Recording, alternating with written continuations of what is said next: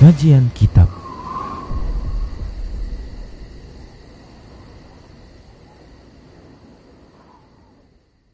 Bismillah, Assalamualaikum warahmatullahi wabarakatuh. Innalhamdulillah Nahmaduhu wa nasta'inuhu wa nastaghfiruh Wa na'udhu billahi min syururi anfusina Wa min sayyiati a'malina. Man yahdihillah fala mudillalah Wa man yudlilhu fala hadiyalah Wa ashadu an la ilaha illallah wahdahu la sharika lah Wa ashadu anna muhammadan abduhu ورسوله صلى الله عليه وسلم قال الله تبارك وتعالى يا أيها الذين آمنوا اتقوا الله حق تقاته ولا تموتن إلا وأنتم مسلمون يا أيها الناس اتقوا ربكم الذي خلقكم من نفس واحدة وخلق منها زوجها وبث منهما رجالا كثيرا ونساء. واتقوا الله الذي تساءلون به والأرحام إن الله كان عليكم رقيبا. يا أيها الذين آمنوا اتقوا الله وقولوا قولا سديدا. يصلح لكم أعمالكم ويغفر لكم ذنوبكم. ومن يطع الله ورسوله فقد فاز فوزا عظيما أما بعد. فإن أصدق الحديث كتاب الله وخير الهدى هدى رسول الله صلى الله عليه وسلم وشر الأمور محدثاتها وكل محدثة بدعة وكل بدعة ضلالة وكل ضلالة في النار Para pemirsa Rosa TV dan para pendengar radio Medan Mengaji di mana saja Anda berada rahimani wa rahimakumullah. Alhamdulillah tak bosan kita selalu bersyukur kepada Allah atas semua nikmat yang Allah telah berikan kepada kita. Selawat dan salam tak lupa juga kita ucapkan untuk Nabi kita Muhammad sallallahu alaihi wasallam. Para hamba Allah rahimani wa rahimakumullah kita masih melanjutkan tentang pembatal-pembatal tauhid, pembatal-pembatal keimanan atau pembatal-pembatal keislaman. Yang apabila seorang mukmin muslim melakukan salah satu dari pembatal ini maka terancam batal imannya, tauhidnya, Islamnya. Namun tidak mesti seseorang muslim yang jatuh ke dalam salah satu dari pembatal ini atau melakukan salah satu dari pembatal ini lantas langsung disematkan kepadanya vonis kafir atau murtad keluar dari Islam. Tidak, karena sesungguhnya di dalam memberikan hukum vonis kafir, ya ini ada syarat-syarat yang harus dipenuhi dan ada penghalang-penghalang yang harus dihilangkan. Baik para muslim rahimani wa rahimakumullah. Dan di antara pembatal tauhid tersebut adalah kemunafikan dengan derajat kemunafikan akbar yaitu besar atau disebut juga dengan an-nifaqul i'tiqadi kemunafikan yang bersifat keyakinan. Kita saat ini akan membahas tentang sifat-sifat orang-orang munafik, sifat-sifat orang munafik. Sesungguhnya sifat-sifat orang munafik begitu banyak. Allah Subhanahu wa taala menyebutkan di dalam kitab sucinya Demikian pula disebutkan sebahagiannya oleh Nabi Shallallahu Alaihi Wasallam di dalam hadis-hadisnya. Di antara yang paling tampak sifat-sifat mereka tersebut adalah yang pertama ya sedikitnya ketaatan dan merasa berat serta malas ketika melakukan ibadah-ibadah yang diwajibkan. Allah Subhanahu wa taala berfirman di dalam surah An-Nisa ayat 142 Allah mengatakan a'udzu billahi minasyaitonir rajim Innal munafiqina yukhadi'una Allah wa huwa wa huwa khadi'uhum. Wa idza qamu ila salati qamu kusala yura'una an-nasa wa la yadhkuruna Allah illa qalila Allah Subhanahu wa taala berfirman sesungguhnya orang-orang munafik mereka berupaya untuk menipu Allah Subhanahu wa taala. Padahal Allah yang menipu mereka, membuat tipu daya bagi mereka. Dan apabila mereka berdiri menuju solat, maka mereka itu berdiri dalam kondisi malas. Mereka riak terhadap orang-orang dan mereka tidak mengingat Allah Subhanahu wa taala kecuali hanya sedikit. Nah, ini di antara sifat-sifat orang munafik yang paling tampak yaitu malas beribadah, merasa berat ketika beribadah, juga sedikit ketaatannya. Andaikan mereka pun melakukan ketaatan, itu pun di dalam uh, dalam rangka untuk menampakkan bahwasanya mereka adalah seorang muslim, seorang mukmin sama seperti orang-orang muslim yang lainnya, seperti itu. Namun sesungguhnya ya mereka malas untuk melakukannya. Mereka hanya untuk menampakkan saja ketika melakukannya. Itulah yang disebut dengan riak, bahkan ini riak yang tulen. Yang apabila tidak ada manusia, maka dia tidak akan melakukannya. Demikian para muslim rahimani wa rahimakumullah. Kita berlindung kepada Allah Subhanahu wa taala dari seluruh sifat-sifat keburukan di antaranya adalah sifat kemunafikan. Baik para muslim rahimani wa rahimakumullah kita akan lanjutkan berikutnya di antara sifat-sifat kemunafikan orang-orang munafik adalah ya pengecut, sifat pengecut. Begitu juga ya takut yang berlebihan. Sesungguhnya eh, sifat-sifat ini merupakan sebab yang paling penting yang menjadikan mereka ini menyembunyikan kekufuran mereka sekaligus menampakkan keislaman dan keimanan mereka yang sesungguhnya lebih tepatnya adalah mereka tidak tidak beriman ya hanya menampakkan secara tampilan mereka itu adalah orang-orang yang beriman orang-orang yang Islam begitu. Mengapa? Karena sesungguhnya mereka ini sangat takut ya. Sangat takut dengan peperangan ya. Sangat takut ya hilang nyawa mereka, terluka fisik mereka, hilang eh, harta-harta mereka dari mereka, ya. Karena kekufuran mereka, ya tatkala mereka berpihak kepada orang-orang kafir dan masih dalam barisan orang-orang kafir, ya. Maka tentunya kaum muslimin akan memerangi mereka, ya. Dan bisa melukai mereka, membunuh mereka, ya, kemudian e, menyita harta mereka, ya, mendapatkan harta mereka ketika mereka kalah perang.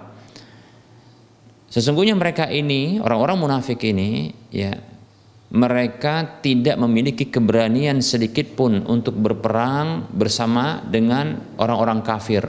Nah, oleh karenanya, ya mereka berlindung di balik kemunafikan ini berlindung ya di dalam baju Islam ini ya untuk menyelamatkan jiwa mereka, untuk menyelamatkan harta mereka.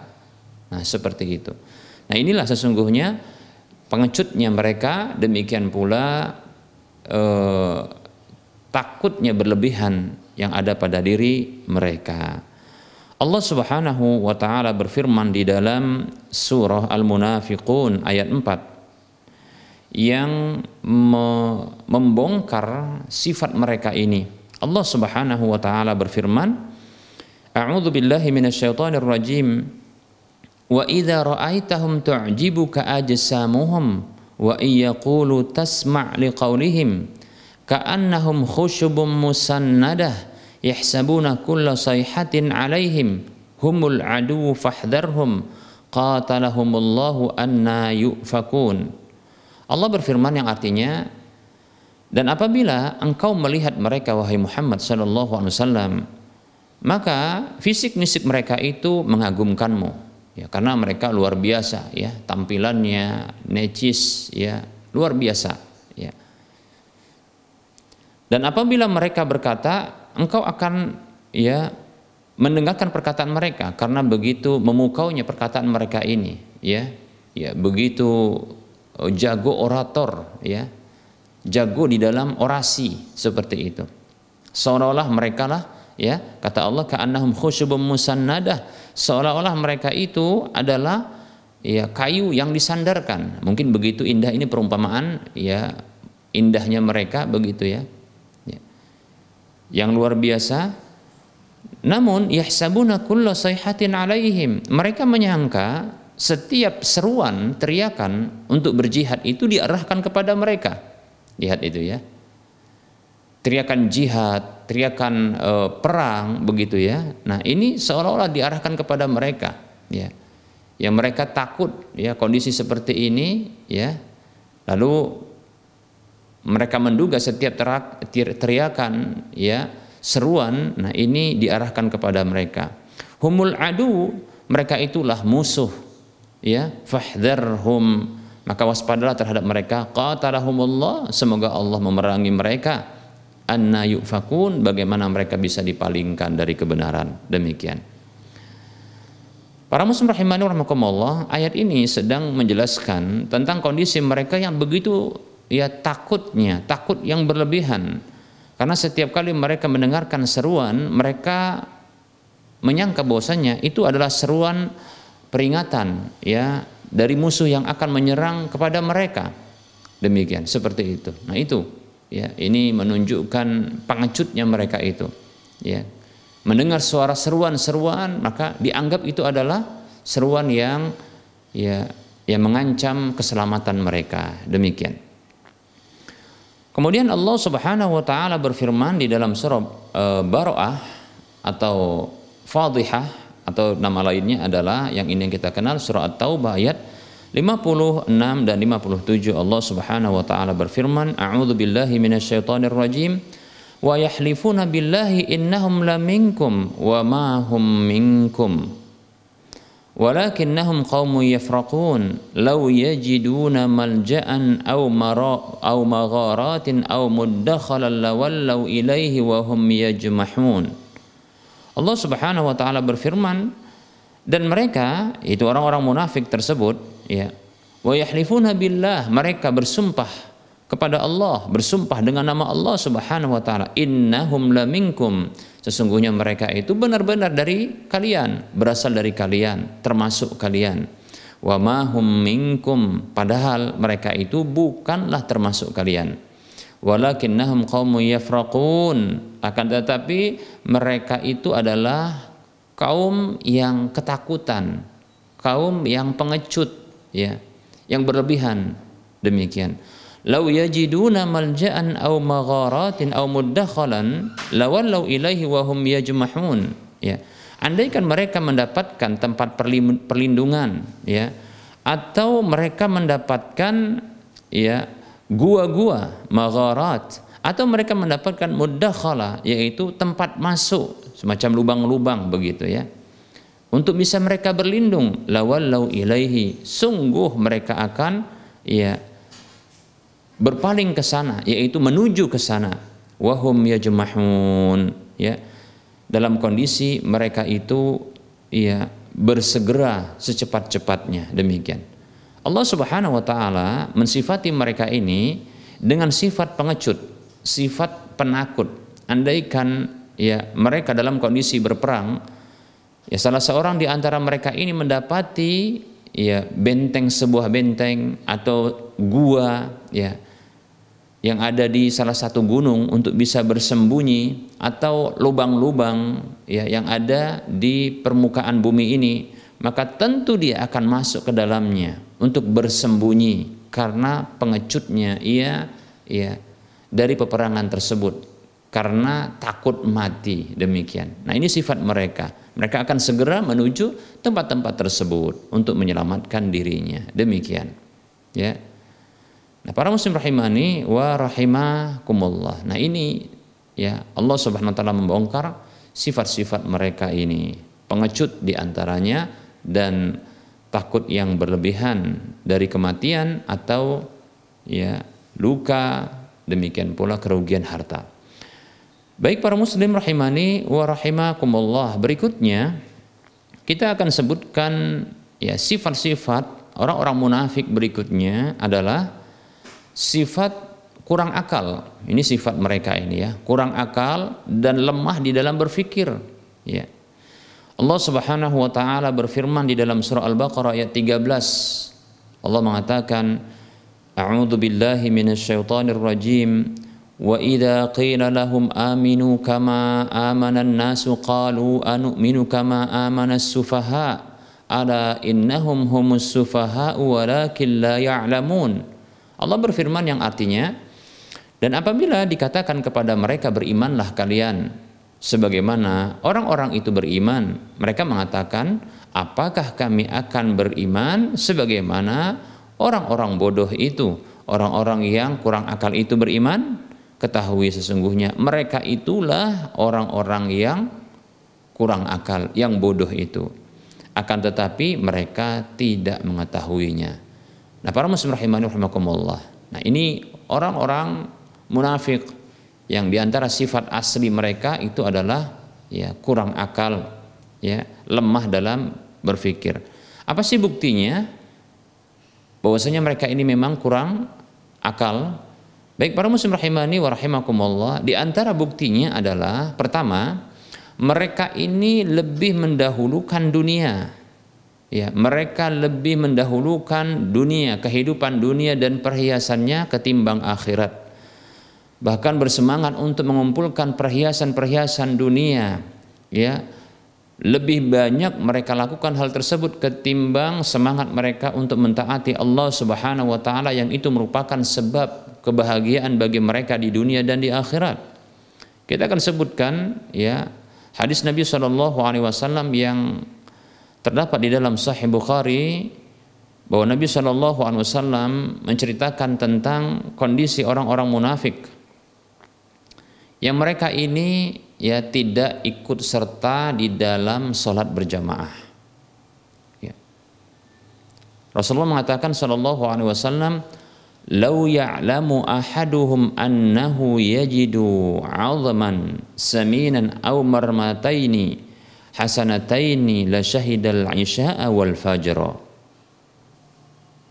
Perhatikan, Kata Rasulullah Sallallahu Alaihi Wasallam, andaikan salah seorang di antara mereka itu, yaitu orang-orang munafik, ya, itu mengetahui bahwasanya mereka itu akan mendapatkan daging yang begitu montok, begitu maksudnya adalah uh, daging yang akan mereka dapatkan untuk mereka santap, ya, atau kita katakan bahagian dari uh, paha yang begitu bagus untuk bisa di disantap ya.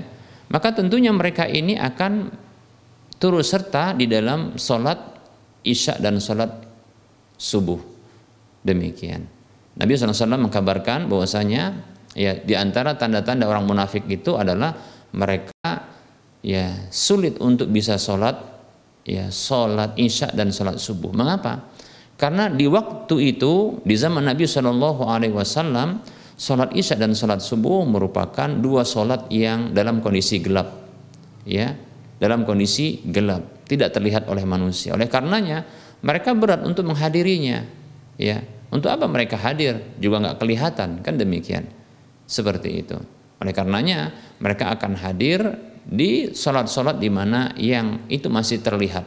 Nah, inilah kita katakan di antara juga ya uh, sifat dari orang munafik itu adalah ria ria yaitu menampakkan ya amal-amal ibadah ketaatan agar mereka diklaim sebagai orang-orang beriman, orang-orang Islam.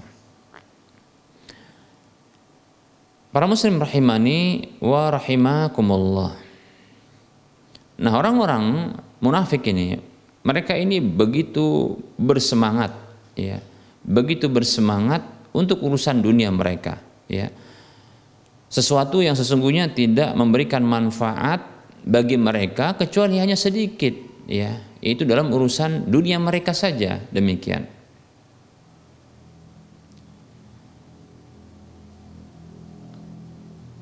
namun ya mereka berpaling ya berpaling dari sesuatu yang hal ini bisa menyelamatkan mereka bahkan di dunia di, dan akhirat mereka demikian para muslim rahimani warahmatullah Padahal andaikan mereka ini memahami, inilah kita katakan ya lemahnya akal mereka ini, ya lemahnya akal mereka ini. Ya. Dan ini menunjukkan ya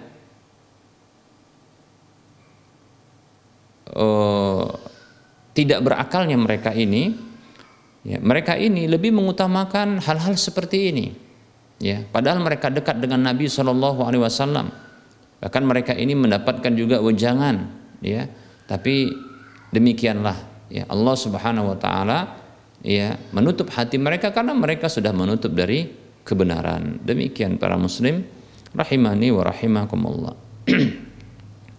Sehingga mereka pun meninggalkan kebenaran tersebut dan mereka ya tidak akan selamat dari adab Allah Subhanahu wa taala. Nauzubillah min dzalik. Allah Subhanahu wa taala berfirman di dalam surah Al-Mujadilah ayat 17 Allah mengatakan a'udzu billahi minasyaitonir rajim lan tughni anhum amwaluhum wala auladuhum minallahi syai'a ulaika ashabun nar hum fiha khalidun Allah berfirman dalam surah Al-Mujadilah ayat 17 yang artinya harta-harta mereka dan anak-anak mereka tidak bisa menyelamatkan mereka sedikit pun dari adab Allah Subhanahu wa taala. Mereka itulah penghuni neraka. Nauzubillahi min dzalik, ya. Kita berlindung kepada Allah dari neraka, ya. Hum fiha khalidu dan mereka kekal, mereka kekal di dalamnya. Nauzubillahi min dzalik. Nah, ini di antara bukti ya bahwa lemahnya akal mereka atau ya ya hilangnya akal mereka ini ya atau lemahnya akal mereka ini, bodohnya mereka ini, yaitu lebih mendahulukan sesuatu yang tak bermanfaat kecuali sedikit saja bagi mereka, kemudian meninggalkan sesuatu yang bermanfaat bahkan paling bermanfaat ya bagi kehidupan mereka di dunia, demikian pula di akhirat. Kemudian para muslim rahimani wa rahimakumullah.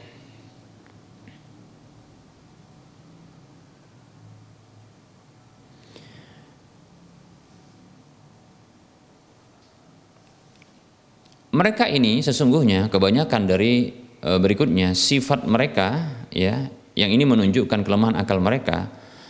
Mereka ini mengetahui sebagian besar mereka ini mengetahui dengan pasti ya bahwa agama Islam ini adalah agama yang benar.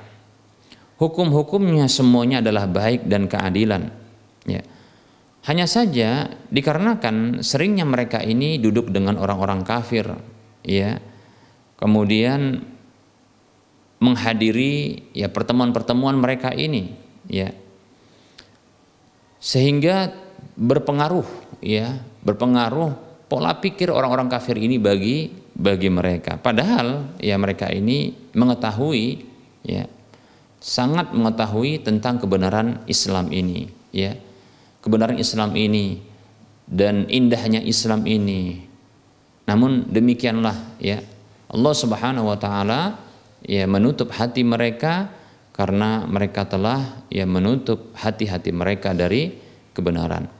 Mereka lebih suka untuk mendengarkan ungkapan-ungkapan orang-orang yang sama dengan mereka ya seakidah dengan mereka walaupun ya orang-orang munafik ini menampakkan keislamannya ya mereka tak suka mendengarkan ya firman-firman Allah Subhanahu wa taala sabda-sabda Rasulullah sallallahu alaihi wasallam. Padahal kembali kita katakan bahwasanya mereka ini ya mengetahui tentang kebenaran Islam.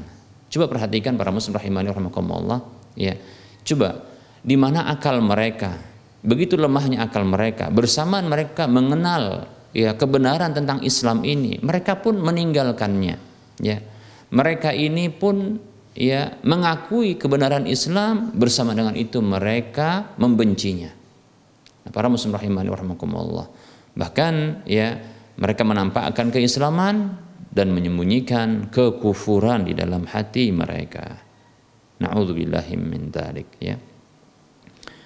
Baik para muslim rahimani wa rahimakumullah. Berikutnya ya di antara bukti yang menunjukkan lemahnya akal mereka ini dan bodohnya mereka ini ya, mereka ini dipermainkan oleh syaitan ya. Dipermainkan oleh syaitan dan mereka mengikuti permainan syaitan tersebut ya. Di mana mereka mengetahui bahwasanya hal-hal yang mereka sedang bermain-main dengannya ini adalah sesuatu yang akan menjadi penyebab kebinasaan mereka, kehancuran mereka, ya, di dunia bahkan di akhirat, ya, seperti itu.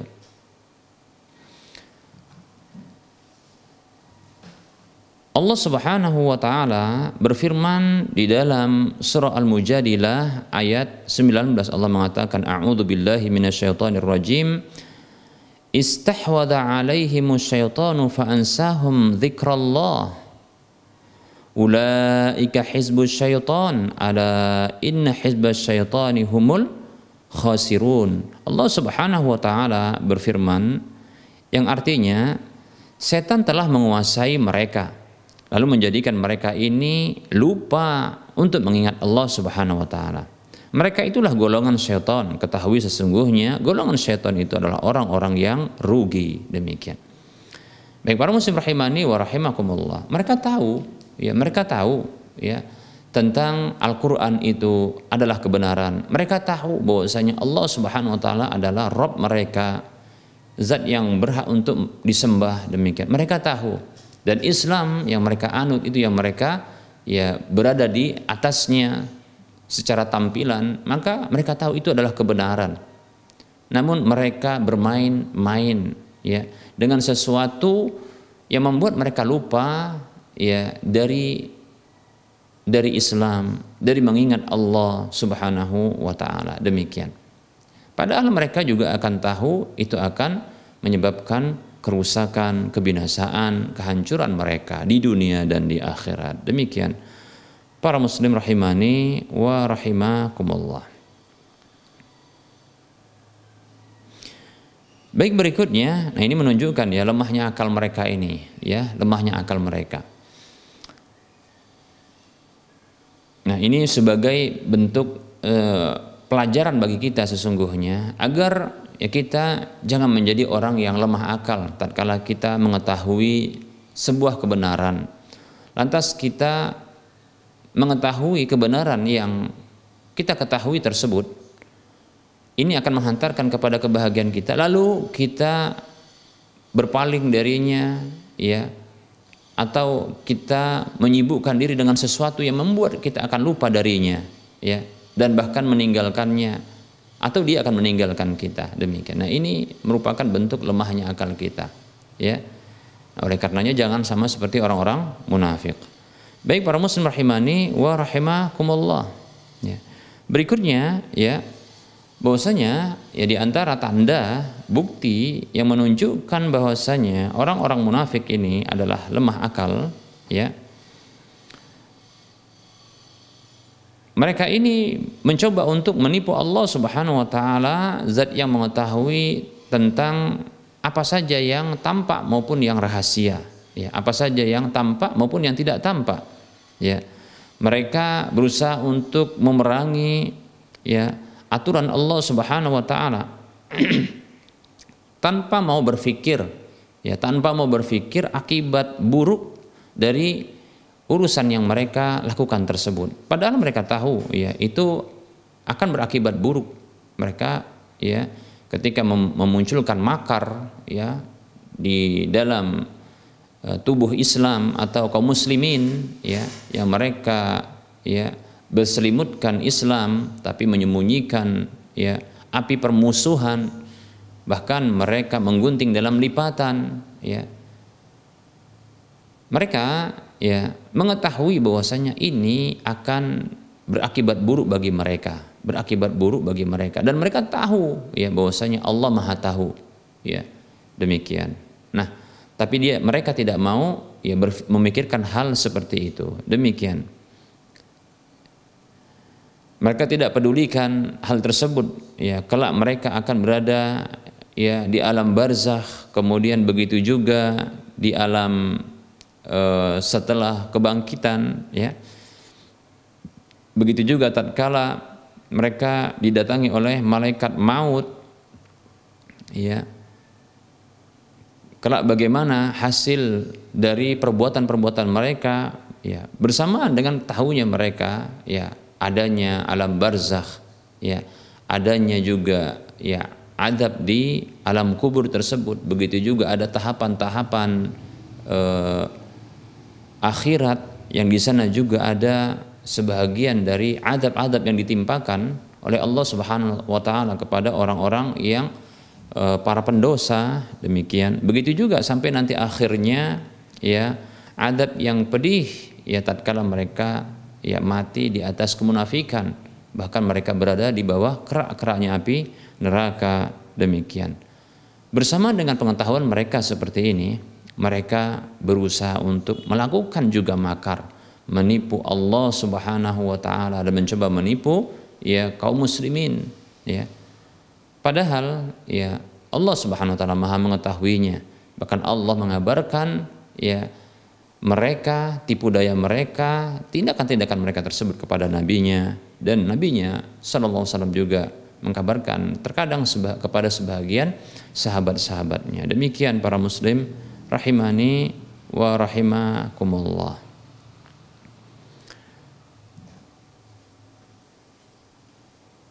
Sebagian ya eh, orang-orang yang disebutkan oleh para ulama yang mereka ini ya disebutkan dalam sejarah adalah orang-orang yang munafik seperti contohnya Abdullah bin Ubay bin Salul di zaman Nabi Shallallahu Alaihi Wasallam begitu juga Abu Ala al Ma'ri ya kemudian Jamal Abdul Nasir begitu juga Toha Hussein ya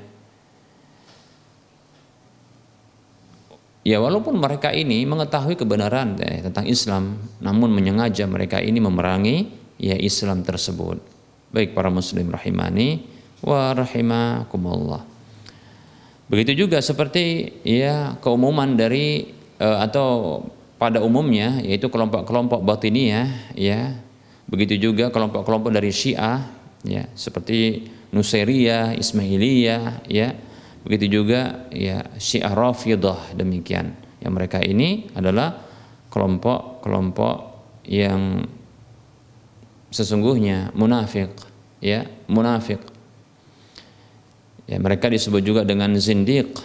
Ya, demikian para muslim rahimani wa rahimakumullah. Baik.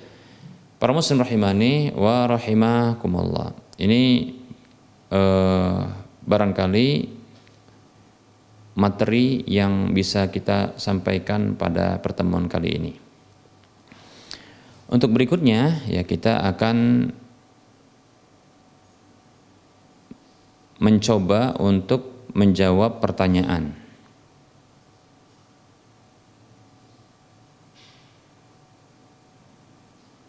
Yang telah masuk, kita coba untuk menjawab pertanyaan yang telah masuk.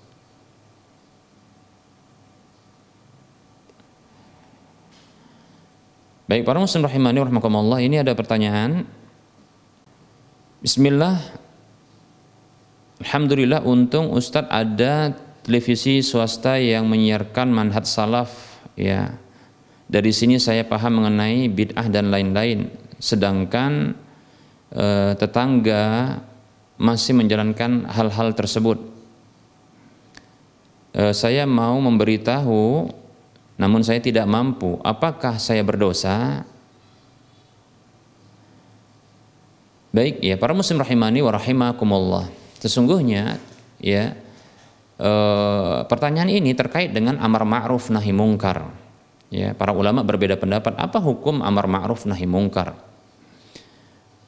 Ya, para ulama sebagian mengatakan hukumnya adalah fardu ain. Sebagian yang lain mengatakan hukumnya fardu kifayah. Saya condong hukumnya adalah fardu kifayah demikian. Ya, Eh, terlepas dari perbedaan pendapat di kalangan para ulama ini, maka kita bisa sat, uh, ambil satu hadis Nabi Shallallahu Alaihi Wasallam uh, terkait dengan amar ma'ruf nahi mungkar, yaitu memerintahkan kepada kebaikan dan mencegah manusia dari kemungkaran. Yaitu hadis dari sahabat Abu Hurairah radhiyallahu anhu yang diriwayatkan oleh Imam Muslim dalam kitab sahihnya, Nabi Shallallahu Alaihi Wasallam beliau bersabda, man ra'a minkum munkaran falyughayyirhu biyadihi fa illam yastati' fa bilisanihi fa illam yastati' fa biqalbihi wa dzalika at'aful iman Rasulullah Shallallahu alaihi wasallam beliau bersabda yang artinya siapa saja di antara kalian yang melihat kemungkaran lihat ini tentunya adalah kemungkaran baik itu kemungkaran yang paling besar seperti kesyirikan, kekufuran, ya, kemunafikan ya. atau kemungkaran-kemungkaran yang di bawah derajat hal tersebut ya tetap saja disebut dengan kemungkaran, ya, pelanggaran, sesuatu yang diingkari. Kata Nabi Wasallam, siapa saja di antara kalian yang melihat sebuah kemungkaran, ya, maka fal yughayyirhu biyadihi, maka hendaklah dia merubahnya dengan tangannya. Ya, dengan tangannya. E, para ulama mereka memberikan tafsiran untuk perubahan dengan tangan itu adalah dengan kekuasaan yang dimiliki oleh orang tersebut ya mulai dari yang terkecil maupun yang terbesar maksudnya adalah kekuasaan yang ada di sekitarnya. Contohnya apabila dia seorang ya eh, kepala rumah tangga atau seorang orang tua ya maka dia adalah orang yang memiliki kemampuan untuk merubah dengan tangannya bila terdapat ya kemungkaran itu ya pada anak-anaknya. Demikian. Dia bisa merubahnya dengan tangannya seperti itu. Karena anak-anaknya adalah di bawah kekuasaannya. Demikian. Seperti itu begitu juga mulai berikutnya adalah mungkin tahapan e, wilayah dusun. Maka tentunya yang berwenang di sana adalah kepala dusun ya. Kemudian desa ya. Begitu juga di sana ada kepala desa ya. Seterusnya sampai tingkat kenegaraan. Maka yang memiliki kekuasaan dialah yang diperintahkan oleh Nabi Shallallahu Alaihi Wasallam untuk merubahnya dengan tangannya, dengan kekuasaannya. Demikian. Fa'ilam yastati' kalau dia tak mampu karena dia memang adalah ya orang yang tak memiliki kekuasaan di wilayah tempat terjadinya ya kemungkaran tersebut maka fabilisani maka dengan lisannya yaitu sekedar memberikan nasihat mengingatkan saudara seiman, mengingatkan ya saudara seislam tentang kemungkaran yang dilakukan yang sedang merebak tersebut ya untuk dihentikan seperti itu ya. Sembari tentunya dengan adab-adab yang baik menyampaikannya ya. Hendaknya memberikan bila memerintahkan sebuah e, kewajiban yang diabaikan maka bisa dengan cara ya e, metode terghib yaitu memberikan motivasi terhadap ya perintah yang diabaikan tersebut ya. Yaitu dengan cara memberikan motivasi-motivasi itu balasan-balasan kebaikan ya eh, terhadap perintah yang diabaikan tersebut sehingga mereka termotivasi untuk kembali melakukan ya sesuatu yang diperintahkan atau sesuatu yang diabaikan oleh mereka tersebut ya. Baik para muslim rahimakumullah. Nah, apabila mereka melanggar sebuah larangan, ya kemungkaran tersebut karena kemungkaran itu bisa jadi dengan ya me, mengabaikan atau meninggalkan sebuah kewajiban ya atau ya e, melakukan sebuah larangan atau melanggar sebuah larangan demikian. Nah, maka untuk sebuah perintah yang di diabaikan atau sebuah larangan yang di, uh, eh, sebuah uh, kewajiban yang diabaikan yang ditinggalkan maka di sini metode yang tepat adalah terghib yaitu memberikan motivasi-motivasi balasan-balasan kebaikan terhadap amal yang ditinggalkan tersebut yang diabaikan tersebut sehingga mereka termotivasi demikian berikutnya ya apabila yang dilanggar adalah larangan-larangan tersebut maka bisa dilakukan metode tarhib yaitu memberikan ya kabar-kabar ancaman dari Allah dan Rasulnya. Demikian ya yaitu dengan ancaman segera di dunia akan didapatkan ya balasan demikian dan demikian. Begitu juga ancaman-ancaman ya setelah kematian ya atau di akhirat seperti itu nah ya mudah-mudahan mereka menjadi takut demikian seperti itu nah inilah dia metode tarhib dan targhib, targhib dan tarhib. Demikian ya. Nah, ini cara ya untuk mengingkari kemungkaran dengan lisan ya, dengan lisan seperti itu. Fa illam yastati kalaupun tak mampu karena mungkin tidak memiliki keahlian dalam hal tersebut, sekedar hanya mengingatkan tidak boleh ini dilarang contohnya begitu. Jangan demikian itu dilarang. Cuma begitu saja, maka ini sudah cukup. Itu merupakan bentuk mengingkari kemungkaran ya e, dengan lisan. Kalaupun tak mampu karena mungkin mengkhawatirkan adanya apa namanya e, serangan balik contohnya yang ini barangkali tak mampu untuk e, dia tanggung ya serangan balik atau gangguan balik ya dari e, bentuk mengingkaran dengan lisan yang dilakukannya. Maka ya kata Nabi SAW fa illam yasati fa biqalbihi maka bila dia tak mampu maka dengan hatinya dengan hatinya ya. Wadzalika at'aful iman dan itu adalah selemah-lemah iman. Hadis riwayat uh, muslim demikian. Seperti itu ya. Semoga bermanfaat. Baik ada pertanyaan berikutnya Assalamualaikum Ustadz Waalaikumsalam warahmatullahi wabarakatuh. Jika pakaian dalam suami yang sudah meninggal dunia masih ada masih ada di rumah apakah diperbolehkan e, diberikan kepada orang ya? Apakah diperbolehkan ya untuk diberikan kepada orang? E, mau diberi kepada orang atau dikasih ke orang itu tidak enak apakah ditanam saja Sukron Bu Nur Kabupaten Lingga Provinsi Kepulauan Riau Baik ya eh, pakaian dalam tentunya ini pakaian privasi ya, privacy. Jarang orang kalau seandainya diberikan pun orang memakainya.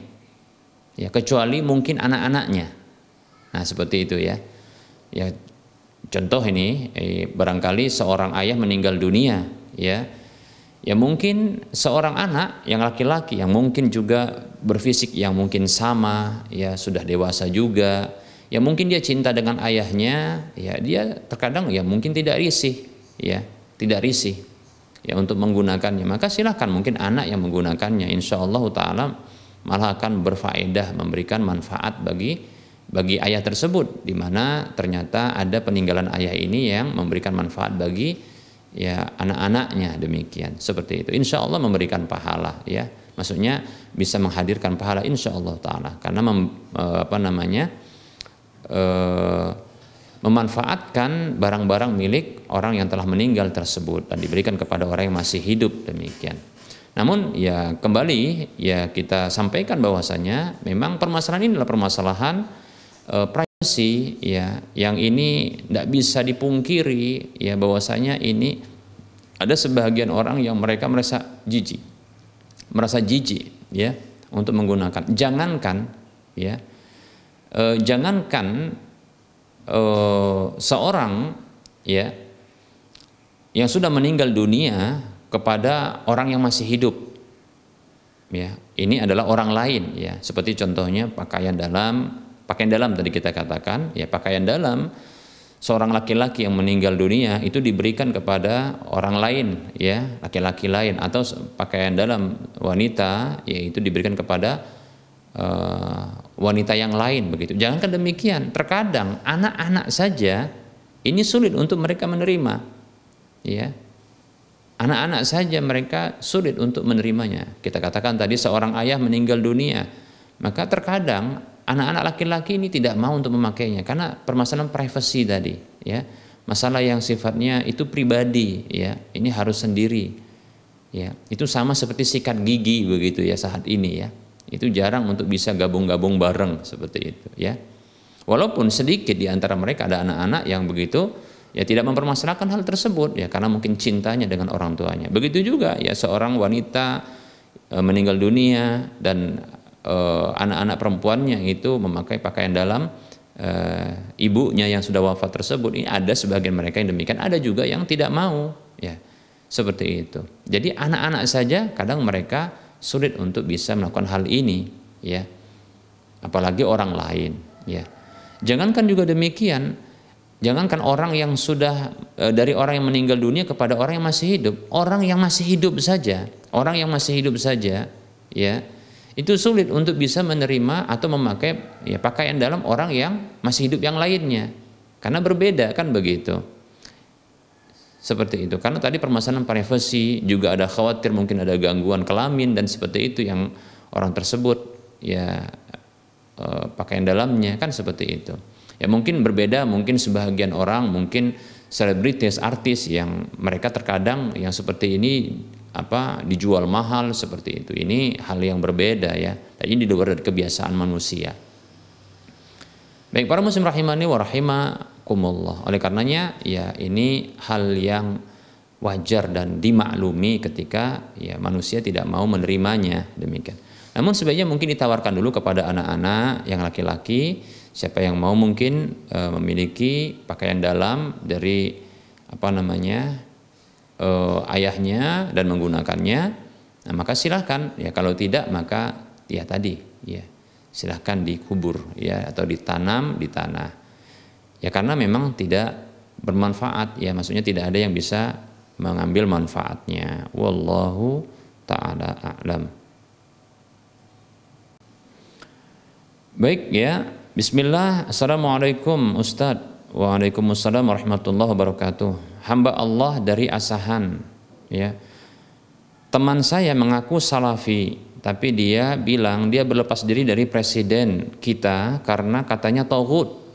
Karena di Indonesia tidak berpegang dengan hukum Allah. Mohon penjelasannya Ustadz Barakallahu fiqh Baik, Waalaikumsalam warahmatullahi wabarakatuh.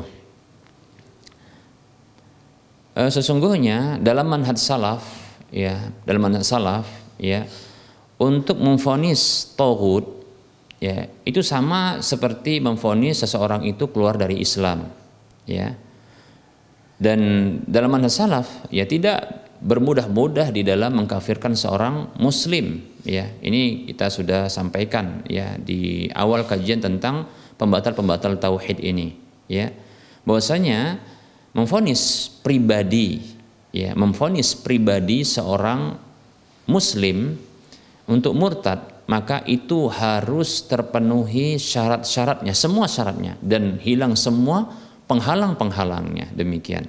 Ya seperti itu.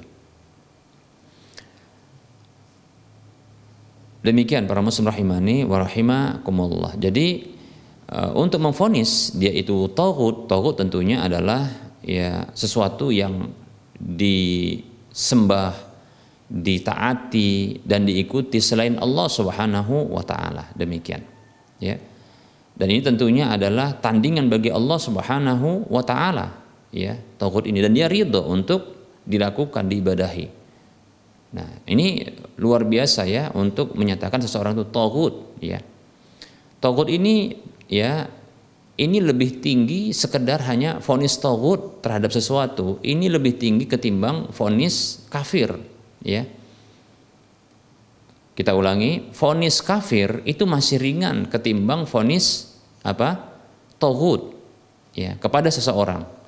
Kalau seseorang dikatakan kafir, bisa jadi memang ya terpenuhi semua syarat-syarat vonis kafir secara individu kepada dirinya, Begitu juga hilangnya semua penghalang-penghalangnya. Demikian. Namun, ya, togut ini selain orang tersebut adalah kafir, maka orang tersebut adalah menjadi tandingan bagi Allah Subhanahu wa taala dan dia ridho menjadi tandingan bagi Allah Subhanahu wa taala seperti dia ridho untuk diibadahi ya dia ridho untuk ditaati selain Allah yang menjadi tandingan bagi Allah dalam ketaatan seperti itu nah ini luar biasa ya jadi Tauhid itu level yang lumayan tinggi di atas kekufuran. Demikian. Jadi jangan sembarangan. Dan dalam manhaj salaf tidak demikian, bermudah-mudah. Jangankan untuk memfonis tauhid seseorang, memfonis kafir saja ini harus terpenuhi semua syarat-syaratnya. Ya, di antaranya syarat-syarat tersebut harus ya orang yang difonis tersebut harus tahu dia bahwasanya sesuatu yang dilakukan tersebut atau yang diucapkan atau sesuatu yang diyakini tersebut adalah sesuatu yang betul-betul membuat kafir dia keluar dari Islam. Kemudian dia melakukan itu atas dasar kesadaran. Kemudian dia melakukan itu atas dasar pilihan. Demikian. Dan tidak ada pada dirinya ya paksaan, begitu juga ketidaksengajaan ya atau kelupaan atau ketidaktahuan. Dan bagi orang yang hendak memfonisnya maka dia harus menegakkan hujah menyampaikan dengan betul-betul sampainya penjelasan kepada orang tersebut dan pahamnya orang tersebut. Dan dia harus mampu menghilangkan subhat kesamaran-kesamaran ya dari orang tersebut yang hendak difonisnya begitu. Ini tidak mudah. Dan ini yang melakukannya adalah penguasa, bukan pribadi-pribadi tertentu, bukan pribadi-pribadi yang Eh, semua orang, setiap pribadi ini bisa untuk melakukan vonis kafir ini secara individu. Demikian, ya. Seperti itu. Adapun Indonesia ini dinyatakan sebagai ya e, negara kafir atau negara muslim. Nah, tentunya di sini e, kita harus kembali kepada definisi ya negara Islam ya atau negara kafir ya. Negara kufur atau ya negara Islam. Biladul kufri atau biladu e, al-Islam demikian. Bila kita mengambil definisi yang disebutkan oleh Al-Imam uh, Muhammad Syekh Muhammad bin Sadar Utsaimin rahimahullahu taala dalam uh, syarah kitab Al-Usul Salasah ya yang dikarang oleh Syekh Muhammad bin Abdul Wahab rahimahullahu taala bahwasanya beliau menyebutkan ya Biladul Islam, negeri Islam itu adalah negeri yang tampak pada negeri tersebut syiar-syiar Islam. Seperti sholat berjamaah, sholat Jumat, adzan, ya, hari raya, haji, demikian seperti itu dan seterusnya dari syiar-syiar Islam. Ini definisi dari ya eh, negeri biladul Islam. Pertanyaan saya ya. Apakah Indonesia ini tidak tampak padanya syiar-syiar Islam? Seperti contohnya adalah solat. Apakah dilarang solat? Solat berjamaah yang sebelumnya ada adanya, kemudian ada komatnya. Atau ada solat berjamaah tapi adanya tidak boleh keras-keras. Baik para muslim rahimani rahimakumullah. Sholat berjamaah dengan adzan dan ikomat yang keras tidak dilarang. Bahkan bahkan presiden kita yang difonis kafir oleh orang tersebut dengan togut itu melakukan sholat di masjid. Kita tidak tahu apakah ya kita berdoa kepada Allah Subhanahu Wa Taala agar Allah memberikan hidayah kepada ya pemimpin-pemimpin kita ya dan orang-orang yang ada di sekitarnya ya yang mengurusi urusan manusia di Indonesia ini kan begitu ya. Untuk mereka menjadi orang-orang yang taat kepada Allah Subhanahu wa taala. Kita tidak tahu di balik itu ya apakah mereka sholat ataukah tidak, tapi kita dapatkan ya di media-media ya informasi mereka itu juga sholat. Sholat di mana? Di masjid ya. Ketika adzan dikumandangkan ya begitu mereka juga ke masjid dan tidak melarang adzan tersebut, tidak melarang koma tersebut, bahkan mereka sholat bersama dengan imam. Seperti itu. Bahkan kita dapatkan ada juga yang ya presiden kita ini pernah menjadi imam seperti itu. Adapun kita memfonis hatinya, jangan kita memfonis sesuatu yang tidak kita kuasa, yang tidak kita ketahui. Nah, itu hanya sekedar untuk apa? uh, untuk menampakkan kepada kaum muslimin ah, kita tidak usah menghukumi demikian ya kita hanya diperintahkan oleh Allah untuk melihat yang zahirnya saja lahiriah saja demikian. Seperti itu. Baik kemudian syiar Islam yang lain. Contohnya seperti sholat Jumat. Apakah dilarang? Tidak. Bahkan ya luar biasa. Indonesia ini ya lewat departemen agama ya Kemenak Kementerian Agama itu ngurusin masalah haji ya. Masalah puasa penetapan awal puasa masalah hari raya demikian. Mengeluarkan juga tentang aturan dalam masalah umroh. Luar biasa. Maka wallahu taala alam berdasarkan definisi yang disebutkan oleh Syekh Muhammad bin Shalih Utsaimin rahimahullah taala Indonesia ini adalah agama eh, adalah uh, negara Islam. Ya negara Islam. Ya dengan segala kekurangan yang dimilikinya. Nah, tentu seperti itu. Ya kita katakan Arab Saudi saja saat ini yang mungkin kita dapatkan ya negara yang berkomitmen yang menjadikan Al-Quran dan hadis sebagai panduan aturan dalam agama ini. Walaupun madhab yang digunakan adalah madhab hambali ya yang berbeda dengan madhab yang Indonesia. Namun kita dapatkan ada kekurangan-kekurangan, ada kekurangan-kekurangan di dalam penerapan. Begitu juga ada juga kekurangan-kekurangan ya Bahkan kekurangan tersebut itu muncul di sebahagian wilayah dan itu sebagian rakyatnya. Seperti contohnya ada ya perzinahan yang terselubung, ya kemaksiatan yang terselubung di antara mereka itu ada. Bukan tidak ada, lebih-lebih di zaman media sosial yang begitu meningkat seperti ini, ya. Para muslim rahimani warahmatullah, ya. Apakah lantas bila adanya kekurangan seperti ini lantas tidak dinyatakan sebagai apa negeri Islam? Ketahui sesungguhnya di zaman Rasulullah SAW siapa yang mengingkari itu sebagai ya e, pemerintahan Rasulullah bukan pemerintahan Islam. Apakah kita dapatkan ya tidak ada kemaksiatan ketika itu, tidak ada kekurangan? Maksudnya adalah tidak ada kemaksiatan ketika itu. Di zaman Rasulullah ada yang berzina. Demikian, ada yang berzina. Di zaman Rasulullah ada yang mencuri. Seperti itu. Ya. Di zaman Rasulullah wasallam ada orang-orang munafik. Demikian, ya. Ada kekurangan, ya.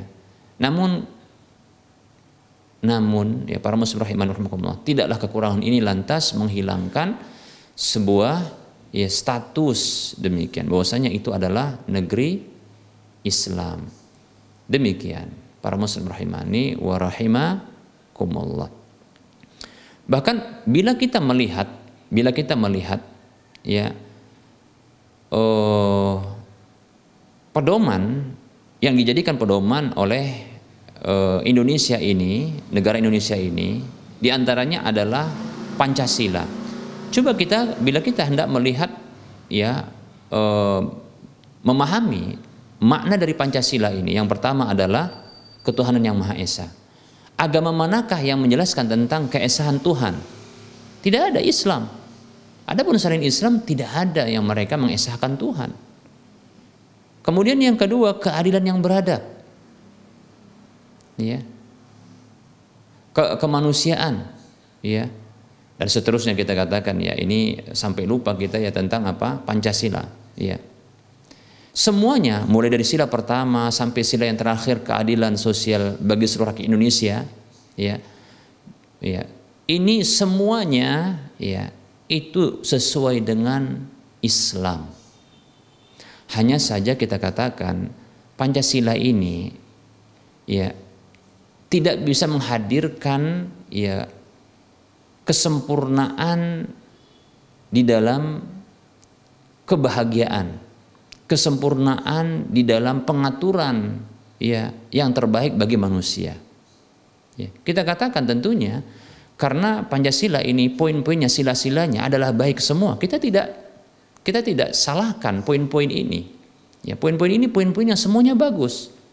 Ya, tentang kemusyawaratan, permusyawarahan, tentang keadilan, tentang kemanusiaan. Yang pertama tentang ketuhanan. Semuanya adalah benar.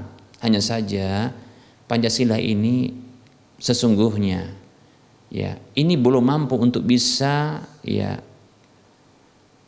menghidupkan sebuah keinginan yang besar untuk menjadi sebuah negara ya yang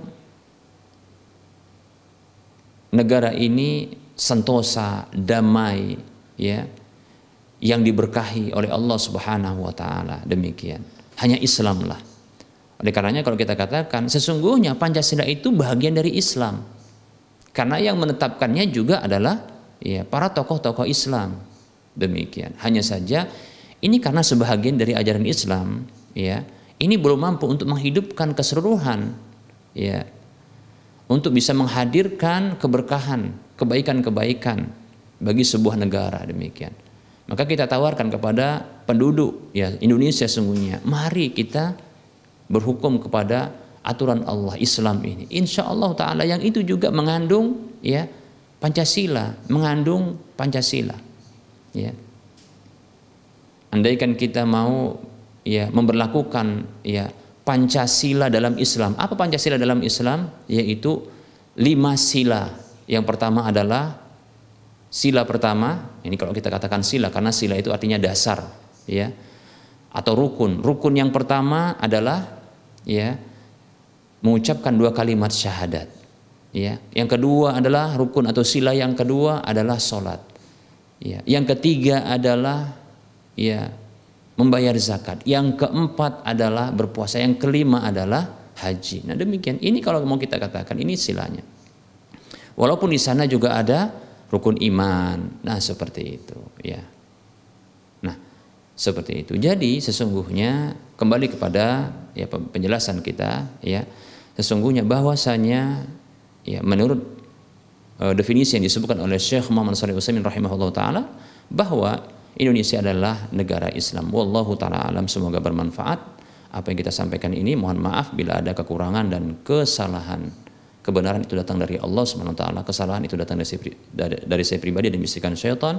Kepada Allah saya mohon ampun kepada para pemirsa dan para pendengar sekalian saya mohon maaf. Wassalamualaikum warahmatullahi wabarakatuh.